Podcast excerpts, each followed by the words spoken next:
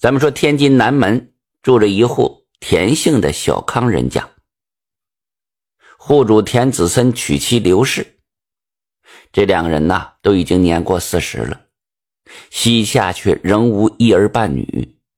田子森为此啊吃斋念佛，祈求着观音大士送给他一粒香火。刘氏呢则隔上一年便到这娘娘宫里拴个娃娃哥回家供养。希望这泥娃娃能够带来真娃娃。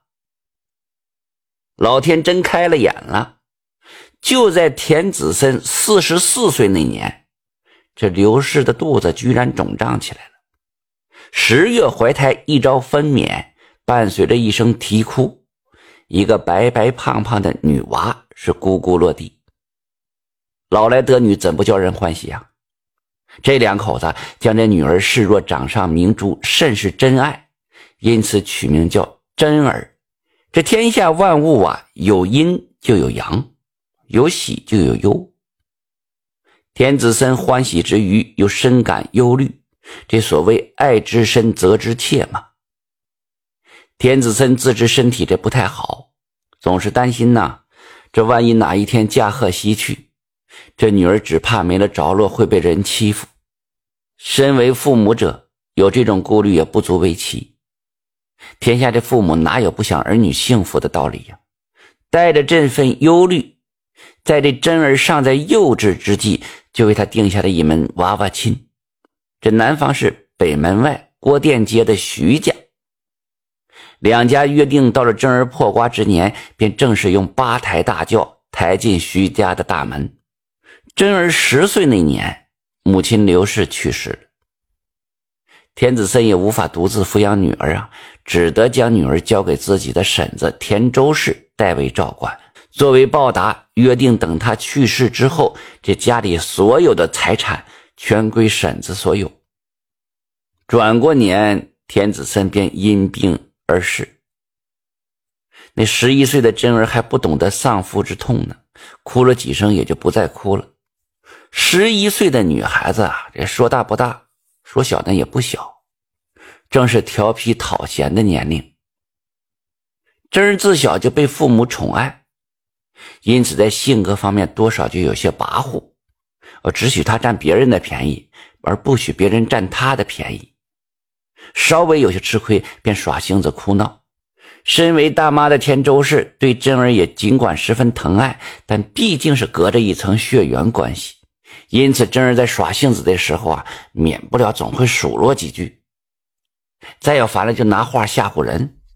最常说的话便是：“你这孩子都这么大了，还跟个野丫头似的，真是不让人省心。”我可听说了啊，跟你定下娃娃亲那徐家那小子比你还小一岁呢，如今长得又高又大。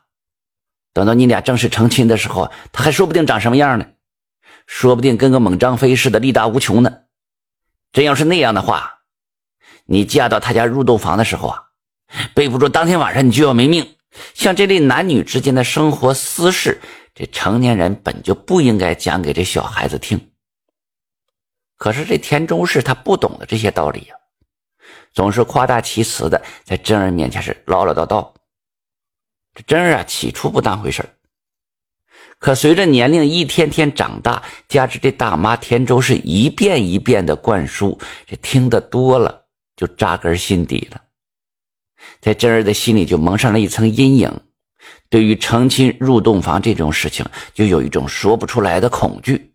人们呢，形容一个人嘴巴不好，往往会说呀，是这个人嘴上没个把门的。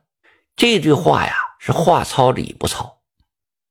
往往正是因为很多人管不住自己的嘴，而生出祸事。因此啊，宁可裤腰松，也不能让这嘴巴松。时光荏苒，日月飞梭，眨眼之间，真儿到了破瓜之年了。那出落的亭亭玉立的呀，谁见了谁都稀罕。这时候，身为大妈的田周氏自然不必再用那套不知道絮叨了多少遍的话吓唬这真儿了。可他哪里知道啊，他的嘴上尽管不说了，可真儿的心里越发的不踏实，总担心徐家的花轿抬到自家门前，担心害怕是纯属无用的。不管什么事，你担心害怕都是吓唬自己，根本就没用。该来的总是要来的。不久，这婚期来临，花轿临门了。大妈田周氏拉着真儿手，一一送别，并道珍重。而真儿则哭成了泪人了，说什么都不肯上这花轿。田周氏认为这真儿又使性子了，于是找了几个婆子，愣是把这真儿塞进了这轿子里。在锣鼓喧天、唢呐刺耳的吹吹打打声中，真儿被大红花轿抬到了徐家。这大婚之日好不热闹，夜晚喝过交杯酒了，亲友散尽，新人双双入洞房。新郎也很腼腆，抽出好酒，才怯生生说了一句：“这夜已经深了，早点睡吧。”不曾想此话一出啊，就犹如九天霹雳打在了真儿的头上。真儿顿时毛骨悚然，瑟缩墙角，浑身打颤，摇头不语。新郎见他这般模样，只是认为他是含羞所致呢，因此也没再说什么。安慰真儿几句之后，这新郎坐在床边默不作声。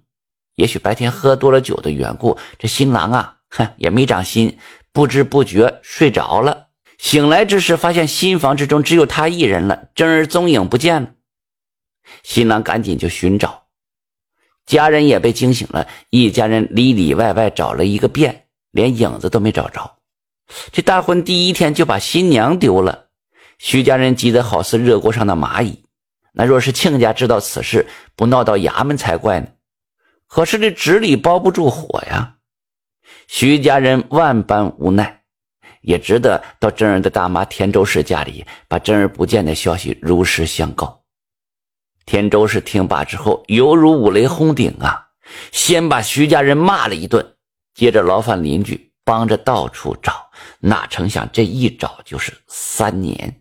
三年之内，真儿的行踪毫无头绪。官府尽管已经立案了，也曾张贴过告示，悬赏找人，但是随着日子一天天过去，真儿失踪的事情已经没人再提了。大活人就这么没了，亲人怎么会不心疼呢？可是心疼归心疼，找不到就是找不到，你就是活活疼死也是无济于事。日子该过的还是要过的。徐家那边给了田周氏不少好东西作为补偿。这个田周氏虽然不是见钱眼开的人，但他也自知这真儿已经找不到了，就算跟徐家对簿公堂也是毫无作用。到那时只会让两家人撕破脸皮，弄个两败俱伤。于是他选择原谅徐家，不再追究这件事情。徐家儿子真儿失踪的第二个年头，又定了一门亲事。很快便举办了婚礼，转过年来诞生下一个儿子，这一家人其乐融融，早已经从丢失新娘的苦闷中解脱出来了。要不说，呃，什么无巧不成书啊？这天底下也不乏巧合之事。田州市有一个依靠贩卖木料为生计的外甥，有这么一次赶车到任丘送木料。在一个村口，无意间看见一个田间劳作的跛腿的农家女，在样貌上与真儿有几分相似。外甥就越看越像，但是也不敢贸然相认，于是多了个心眼儿，跟在一个路边卖瓜的老农套近乎，买了两个瓜，一边吃瓜一边闲聊。外甥就问那老农：“哎，地里干活那女子模样长得挺好看哈，只可惜是个跛子哈。”愿意娶她当老婆的人，想必在身体上也有缺陷吧？老农一听，摆手：“哎呀，不是啊，这女人她不是本地人，三年前被人卖到这里的，来的时候那腿还是好好的呢。之所以变成一瘸一拐的，是有一回她偷跑被婆家逮到之后，生生给打断的。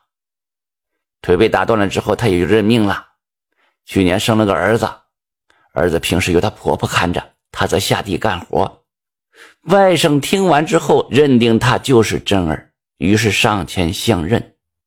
这亲人相见，分外的痛心呐。真儿就诉说经过。原来那天晚上，他因恐惧而逃离徐家，本想回去大妈的家中，哪曾想被人从背后用口袋给套住，然后就失去了知觉了。醒来之时，发现这清白已经遭多人玷污了，然后就卖到了这个地方。本想逃走，却被打断了腿，落得了这个丑模样，也没脸再见亲人了。如今有了儿子，成了母亲，也就不再想回家的事儿，认命留在当地当一辈子农妇了。真儿还说，在他身上发生的所有事，都是因都是因为大妈的血缘所致。若非当年大妈喋喋不休的说那些话，又何至于他变成今天这个模样呢？如今呢？但是他已经不怪大妈嘴不好了，怪只怪自己太傻，听信了那些本不该相信的胡话，落得今天这步田地，都是自己命中注定的。外甥见他主意已定，也就不再劝他跟自己回天津了。来到他婆家，拿出些钱来，让婆家好生照顾他，并嘱咐珍儿随时可带着家眷回天津。外甥回到天津之后，对田周氏说了珍儿的下落。这田周氏懊悔不已呀，但是事已至此，自责已经无济于事，只能让外甥套车拉着自己去见真儿，并把真儿的婆家人带到天津居住了好长一段日子。此事之后啊，就沸沸扬扬的传播开了，大多数人自然为真儿的命运感到惋惜。这其中就包括了晚清文人戴玉安、于越等等。这些人将此事记录在册，只为了教化后人，千万要管好自己的一张嘴呀，一面到头来害人又害己。